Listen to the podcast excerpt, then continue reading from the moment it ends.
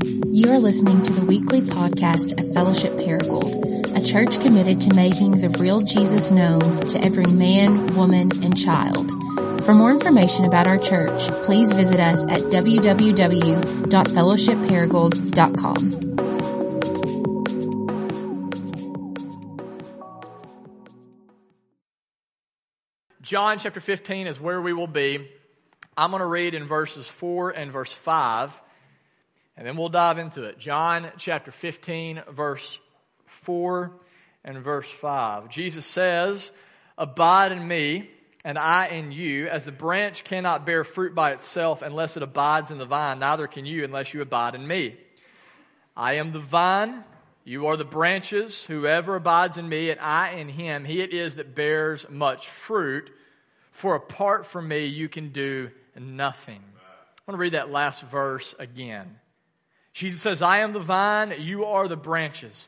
Whoever abides in me, and that word abide means to remain in or to stay connected to. Whoever abides in me and I in him, he it is that bears much fruit. But apart from me, Jesus says, you can do nothing. Question I want to consider this morning as we get started is this How do you know where you are abiding?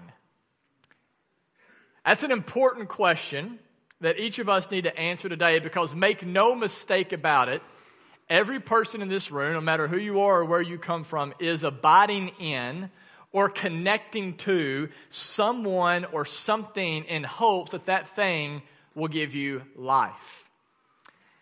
So, where are you abiding? How can you know? Well, one of the ways that we can answer this question, I think one of the best assessments that we can take of our life to find out where we are abiding, is to simply look at the fruit that is coming out of your life. If you are, for example, in this room today and you are experiencing patterns of worry and anxiety, jealousy, envy, or bitterness, it is safe to say that according to the scriptures that you are not abiding in Christ. For according to the apostle Paul in Galatians chapter 5, the fruit of the spirit, the fruit of someone who is abiding in the vine in Jesus Christ is love, joy, patience, kindness, goodness, gentleness, faithfulness, and self control. This is the fruit that flows from the life of one who is abiding in Christ, just as, in the words of Jesus, a branch abides in the vine. And because that is true, the question that I think we all should be asking this morning is how then do I learn to abide in Christ? How is it that I can, in the midst of the busyness and the chaos of life, stay connected to the vine so that no matter what is going on in my life, rather than producing the fruit of the flesh, I can produce the fruit of the Spirit and therefore experience the life that God has created me to experience day in and day out? And to answer that question, I think it's important to remember the metaphor that I used last week that our life with God is like sailing. And I said that last week knowing that most of us in here have never gone sailing. But it's like sailing in that when it comes to our life with God, just like sailing, because you cannot do the most important thing, which is to create the wind that will push you forward, you have to be dependent on a force outside of yourself if you actually want to make progress. And yet, though you cannot do the most important thing, it, mean, it doesn't mean there is nothing left to do. Because though, when it comes to the Christian life, though you cannot create the wind, which is God's Holy Spirit, though you cannot control the wind, you can learn how to catch the wind. But in order to catch the wind, we have to draw the sail. And in order to draw the sail, there are certain disciplines that you have to learn and put into practice if you actually want to move forward and make progress and bear the kind of fruit that Jesus is talking about in John 15. So, with that being said, the question this morning is what exactly are these disciplines that I need to learn? What are the disciplines? What are the practices that I need to learn so that I can catch God's empowering presence? Or, in the words of Jesus, more simply put, how can we actually abide in the vine? And before I answer that question, I want to say something. The disciplines that I am about to share with you to help you learn how to draw the cell are nothing new. In fact, what I'm about to share with you is something that has been around for thousands of years. So there is nothing new in and of itself in the content that I'm about to share with you. But here's what is new. What is new is that we currently live in a generation where people believe the things that I'm about to share with you are no longer needed in your own life.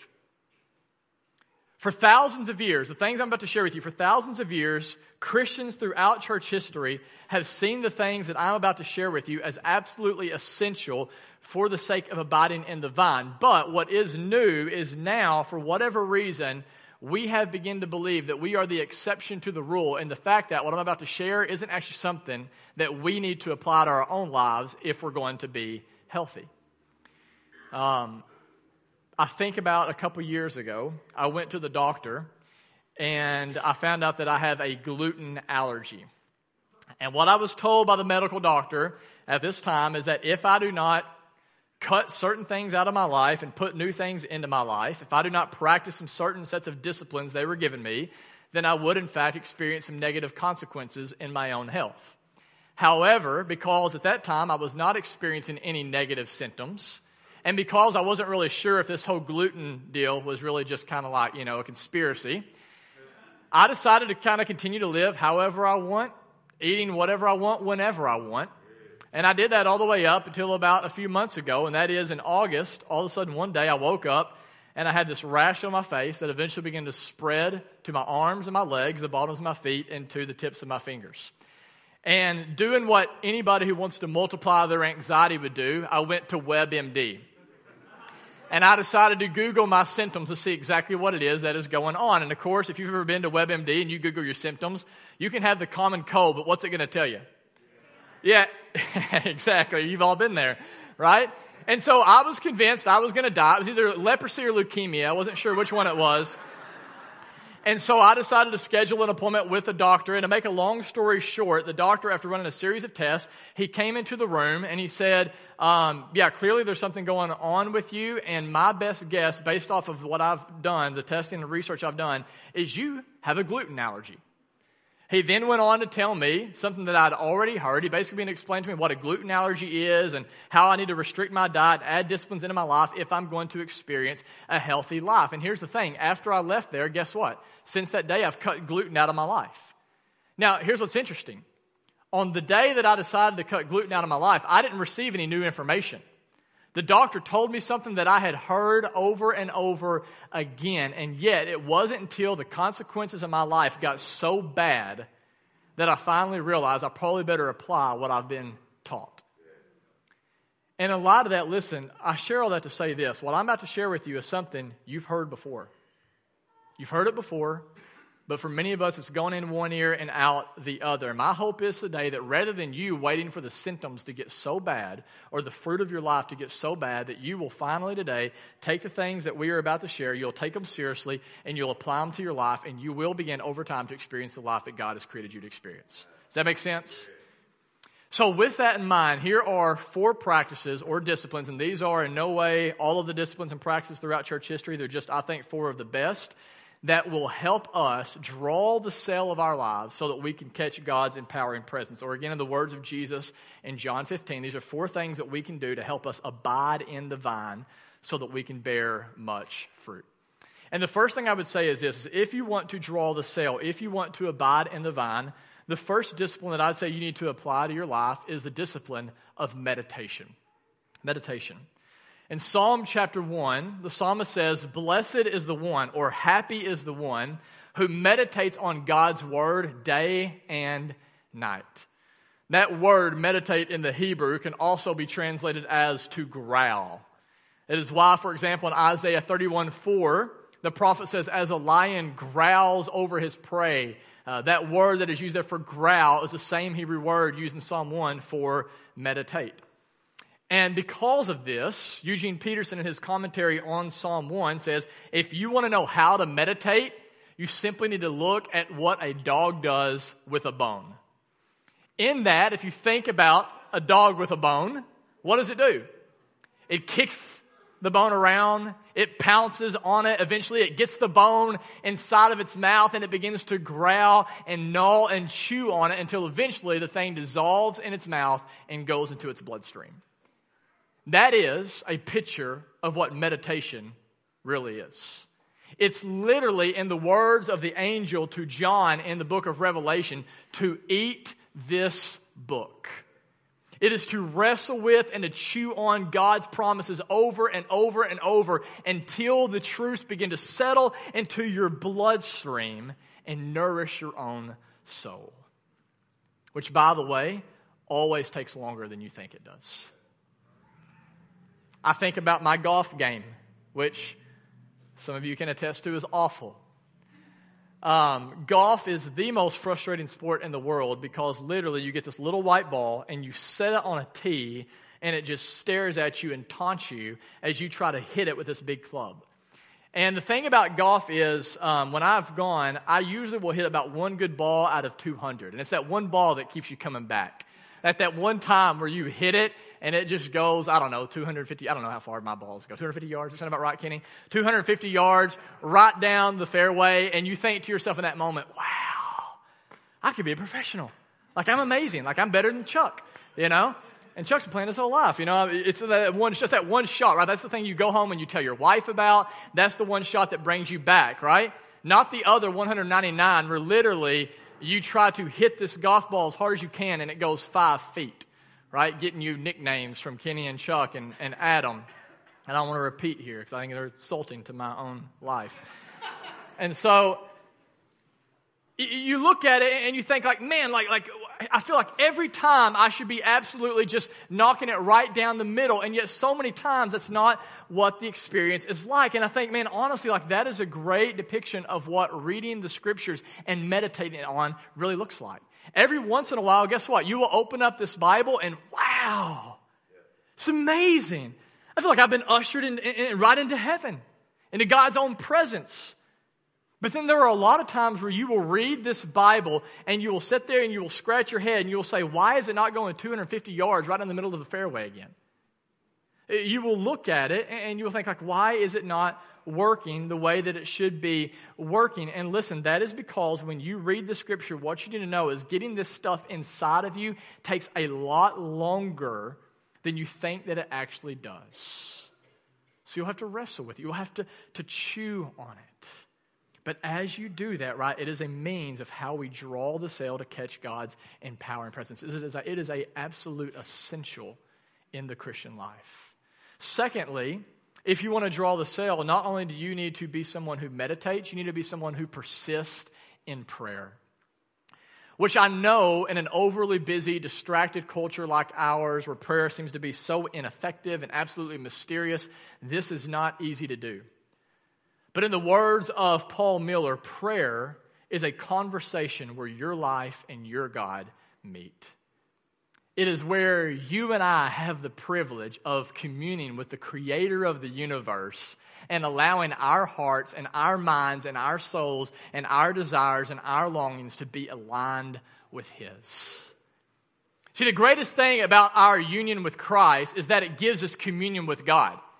It, it, brings us into a position where rather than talking about God, we actually get to talk to God. And, and that's really what prayer is. Prayer is just talking to God. If meditation, if reading the Bible is listening to God, prayer is us talking to God. And as you know, in any relationship, for it to thrive, there has to be talking and there has to be listening. The same goes if we want our relationship with God to thrive. And listen, guys, this is what God is after more than anything else. What you need to hear today is Christianity is not primarily about rules, Christianity is primarily about a relationship with the God of the universe who has gone through great extremes to take you from being his own enemy to being his beloved child. And what's incredible is, according to the scripture, our God like any loving father who longs to hear from his children, is a loving father who longs to hear from his own children. He longs to hear from you, he loves to hear from you. And because he is a good father who, according to Jesus, loves to give good gifts to those who ask, you can know that when you go and you ask God for gifts, if it is a good gift, God will give it to you. And the great news is, He will always give you His greatest gift, which is His very own empowering presence. The thing you need to continue to move, to abide, to bear much fruit in your life. So we need meditation, we need prayer. Third, if we want to draw the sail in our lives, we also need public worship. We need public worship, like we're doing right here, right now. In Hebrews chapter 10, verse 24 and 25, the writer says, Let us consider how to stir one another up to love and good works, not neglecting to meet together, as is the habit of some, but encouraging one another all the more as you see the day drawing near.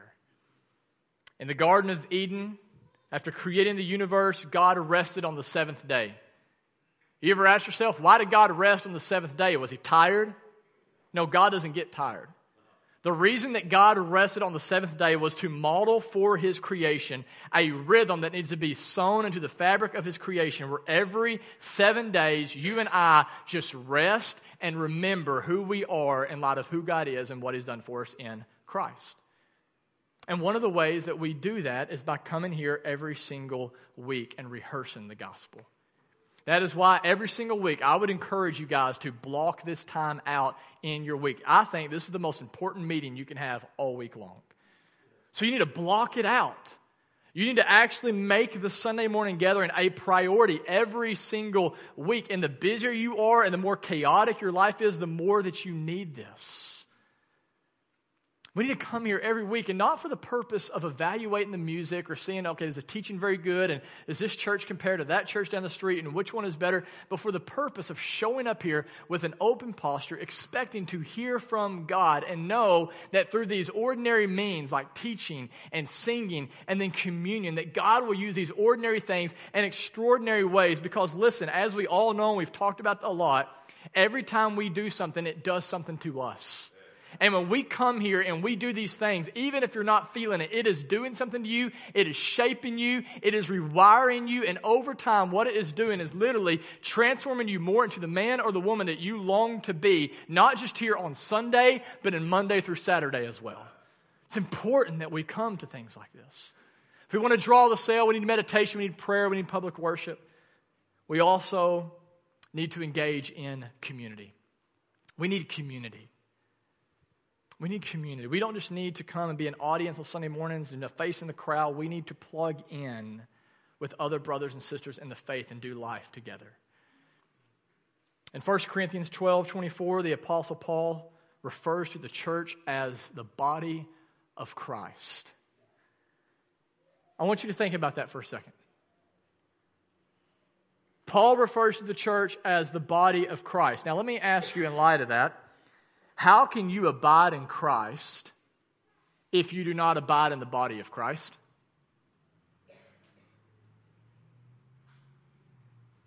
How can you abide in Christ if you do not abide in the body of Christ? Meaning, listen, if you want to live up to your created potential, you need to realize you are a member of a body.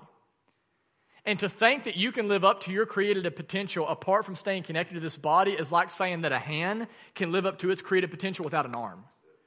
It's like saying that an ear can live up to its created potential without being attached to the head. Guys, it makes no sense. It makes perfect sense in American Christianity. It makes no sense in biblical Christianity. If you want to grow, you need to understand there is no such thing as a lone ranger Christian. We need community. This is why Ronald Rolheiser says this part of the very essence of Christianity is to be together in a concrete community with all the real human faults that are there and all the tensions that this will bring us. Spirituality for a Christian, he goes on to say, can never be an individualistic quest where we pursue God outside of community, family, and the church. You see, because we are all so prone to doubt and drift, because we, in the words of Pete Scazzero, all have a shadow side, in other words, a broken part of us that we don't even realize is broken because we don't see it in ourselves, kind of like someone who's got something stuck in their teeth, right? And they don't know, the person across from them knows. The same is true in our own lives, and that is why we need community. We need people around us who not only see the blind spots in our lives, but have the courage to actually speak up and tell us the truth in love. We need this. In Hebrews 3, chapter, 4, or chapter 3, verse 14, the writer says, Exhort one another every day, as long as it's called today. Let me just ask you, when is the last time you exhorted someone in your missional community? When is the last time that you've encouraged a brother or sister in the faith? When is the last time you've done this every day? Ever? Exhort one another every day as long as it's called today. Why? So that you may not be hardened by the deceitfulness of sin. I love that the writer of Hebrews here assumes that if we are not going to drift, that if we are going to abide in the vine, we need to be in community where we are encouraging others and be encouraged on a daily basis. And the way that this happens in our church, just so you know, is through missional communities. It's why we encourage you all the time get involved in a missional community. It's why when we started the church, rather than just starting with a Sunday gathering like this, we started with one missional community because we wanted to make sure we had the structures in place that if for some reason you do come here and you want to plug into community, we have a home for you to plug into where you can know others and be known. Another place for this is not just in missional communities, which is groups of 15 to 20 people who are learning to live as a family of missionary servants, but also in the context of fight clubs, or in context of three to four men or women who are diving deep in the scriptures to try to apply the gospel to the everyday stuff of life. And it is in these fight clubs, I just want to encourage you guys, by the way, it's not a place where we just come and listen with a sympathetic ear, as great as that is, but it's a place where we come and again, we speak the truth in love. This is what we need if we are going to draw the sail, guys, and catch God's empowering presence in our lives. We need meditation, we need prayer, we need public worship, and we need community. These are the means to abiding in the vine. So, that's my profound advice. If you want to abide in the vine, if you want to bear much fruit, keep meditating, keep praying, keep showing up on Sunday mornings, get involved in community.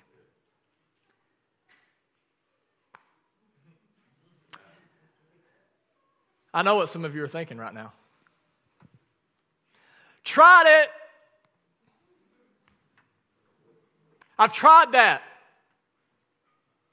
I've heard that sermon before. That doesn't work. Doesn't work. If that's where you are and that's what you're thinking, glad that you're here. Let me encourage you before we close, if I can draw from a sailing metaphor once more, to consider the nautical term, the doldrums. Maybe some of you have heard of that term before, the doldrums. A lot of times we use that to talk about if we feel stagnant or depressed. You know, people say, oh, I just feel like I'm in the doldrums right now. But this is actually a nautical term. Every sailor is familiar with it because it's a term that refers to a place near the equator where you can be sailing and suddenly the wind will die down, leaving the boat stagnant for a period of time. And the reason it's so important to consider the doldrums is listen, just as experienced sailors know to expect the doldrums in sailing, so must those who want to grow in God's grace must expect the doldrums when it comes to your own spiritual journey. Because it is through the doldrums, listen to me, it is through the doldrums that we are protected from the dangerous temptation of enthroning our experience of Jesus over the real Jesus. And here's what I mean by that. Stay with me if you always get a spiritual high or a surge of energy every time you draw the sail, every time you show up here on Sunday mornings, it's always a home run. Every time you read the Bible, every time you pray, every time you get in community, if it's just amazing every single time, do you know what will happen? You will be tempted to make a shift from pursuing Jesus to just pursuing your own instant gratification to pursue an experience that maybe Jesus can give you rather than pursuing Jesus himself. And because God knows this is true, and because He knows that He alone can fulfill the deepest longings of your heart, because He knows this is a temptation for all of us, listen, guys, He will at times allow you, when it comes to your own journey, to enter into the doldrums. Into times, listen, where you will draw the sail and nothing will happen. Times where you'll be doing everything right. You'll show up here, meditate on the God's Word. Ah, as a dog on a bone. Okay, yeah, I got that. Chewing on it, showing up here regularly on Sunday mornings, reading the Bible, praying, and you will still, listen, and you'll still feel stuck. I think about my own life over the last couple months. As my wife could tell you, I wake up every morning and spend about an hour in the Word and in prayer. And I don't say that to brag, I'm just going to prove a point. Wake up every morning, spend about an hour reading Scripture and praying. As my fight club, Chris Rose and Brian Wilkins will tell you, I'm actively involved in a fight club. As my missional community will tell you, I'm actively involved in our missional community. As you all know, I'm here every Sunday morning. And over the last couple months, not only do I not really feel like I've moved forward, in some ways I feel like I've moved backwards. And maybe some of you, you can relate to that. And if so, here's the, here's the temptation. The temptation is to say, something must be wrong with me. Or something must be wrong with God. Or maybe something's wrong with this church or these people, so I need to go somewhere else. That's the temptation. It's to beat up on yourself or God or someone else. But listen, it is in these times, as hard as it is, it is in the doldrums, listen, that you really get a chance to grow.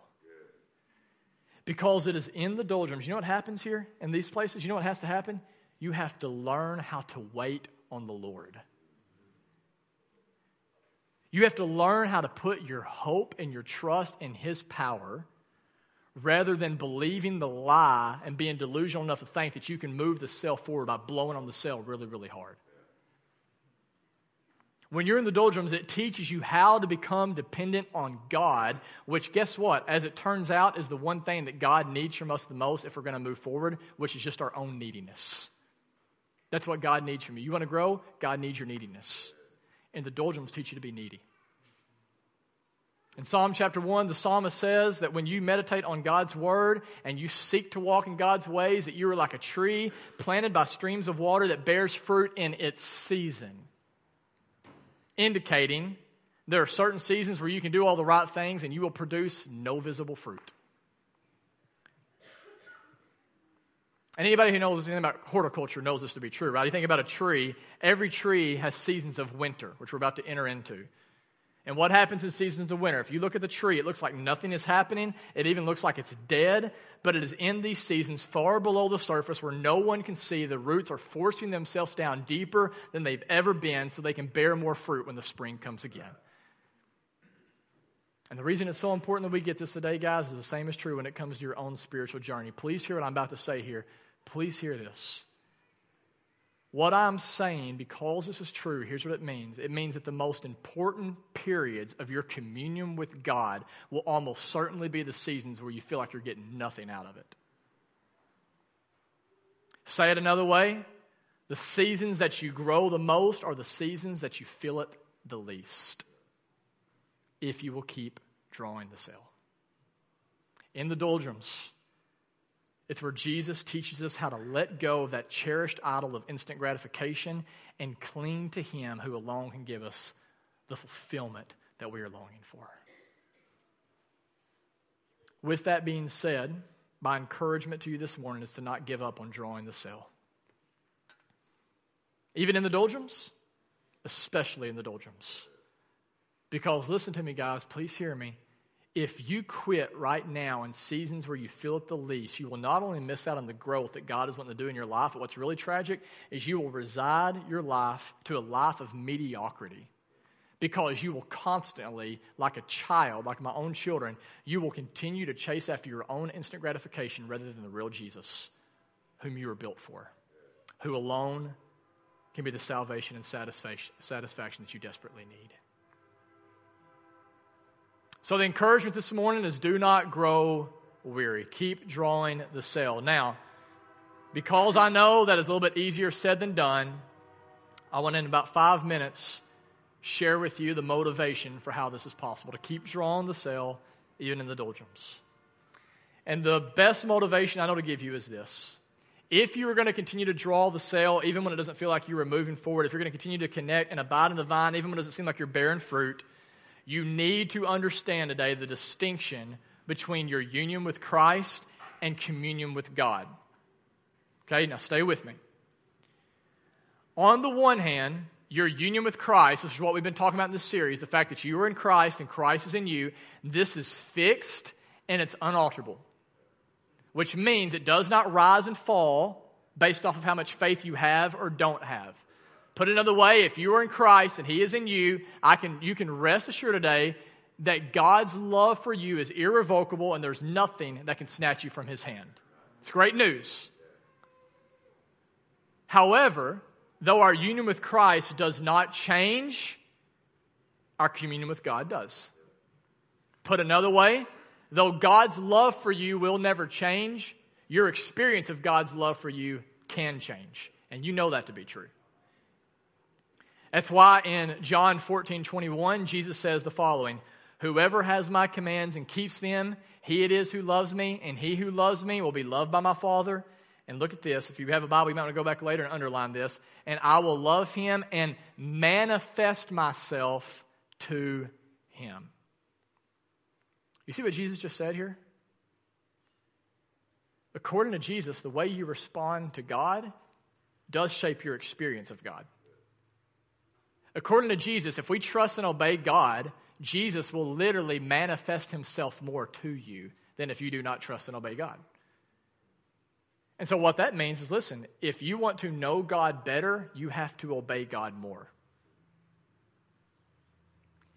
And that is why it is so important that you understand the distinction between your union with Christ and your communion with God. Because if you think these two are the same, you will fall in the trap of thinking that your security of your union, does God really love me, is based on the quality of your communion, on how well you do when it comes to the spiritual disciplines. And as a result, you know what's going to happen? The spiritual disciplines, things like showing up here on Sunday morning, reading your Bible, praying, getting involved in community, you know what's going to feel like? Just another box to check or a bar to clear and it's going to wear you out. But when you understand the difference between your communion and your union, listen, rather than seeing God as an angry school teacher who wants to scold you every time you fail to complete assignments, you will see God as a loving father who wants to hold you even when you fall short. And as a result, when you fall, not if you fall, when you fall, Rather than running to God, you will run away from God if you believe He's the angry school teacher, not the loving Father. And that is why John Owen says the following that nothing grieves the heart of God more than our hard thoughts about Him. That's a radical statement, but I absolutely amen it and give it the stamp. I, I believe it.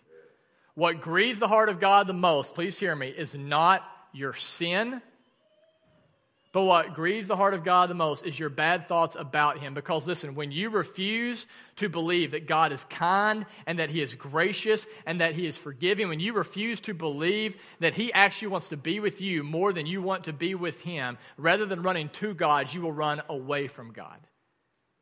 And that is why you need to be reminded every day of your union with Christ. Because when you realize that when you place your trust in Christ, that you are in Him and He is in you, what that means in the words of the Jesus Storybook Bible, that God now loves you with an unstopping, never giving up, always and forever love. And when this truth begins to settle into your heart, and you realize there's nothing you can do to change that, as you begin to embrace your union with Christ, then it will fuel your communion with God. Because listen, when you draw near to God, you will realize in that moment you're only drawing near to the one who's already drawn near to you. And who, according to the prophet Zephaniah and Zephaniah 3:17, now rejoices over you with singing. In light of that, as we do every week, we now have another opportunity to draw the cell. We've had singing, we've had teaching from scriptures, we now have communion. And communion is not fellowship's design, it's Jesus' design. He says that we need this to be reminded of the truths that we just talked about that God now, if you are in Christ and He is in you, He rejoices over you with singing. And so if you're here today and you've trusted in Christ, we have two stations in the front, two in the back, a gluten free option for you in case you don't want a rash to break out in your body like mine. Back there in the back, you can partake of that, tear off a piece of bread, dip it in the juice as a way of tasting tangibly the gospel, being reminded that this is true of us and that we needed to nourish ourselves. If you are here today and you have not trusted in Christ, if you have not repented of your sins and seek to walk and step out in faith towards Him, we would encourage you to do that today. It's the best decision you can make in your life. And if you want more information about how to do that, I'll be in the front. Adam will be here as well. We'd love to talk with you about next steps. I'm going to ask you to stand with me. I'm going to pray for you as the band comes forward. And let's stay in a posture of worship. Remember again, even if you don't feel this today, this is doing something to us. That's why we engage in this regularly. So let's pray. Father, I thank you so much for every man, woman, and child who is here today. I pray that you will now do what only you can do through the power of your Spirit, that you will blow into the lives of each man, woman, and child who is here. And that you will conform us more into the image that we were created to be, into our true self. And we can experience the satisfaction and fulfillment that comes from walking with you. I pray if there's anybody here today who is following rules but does not have a relationship, who likes the idea of you but does not walk with you, but that'll change today. That you will draw them into yourself. And it's in Christ's name that we pray. Amen.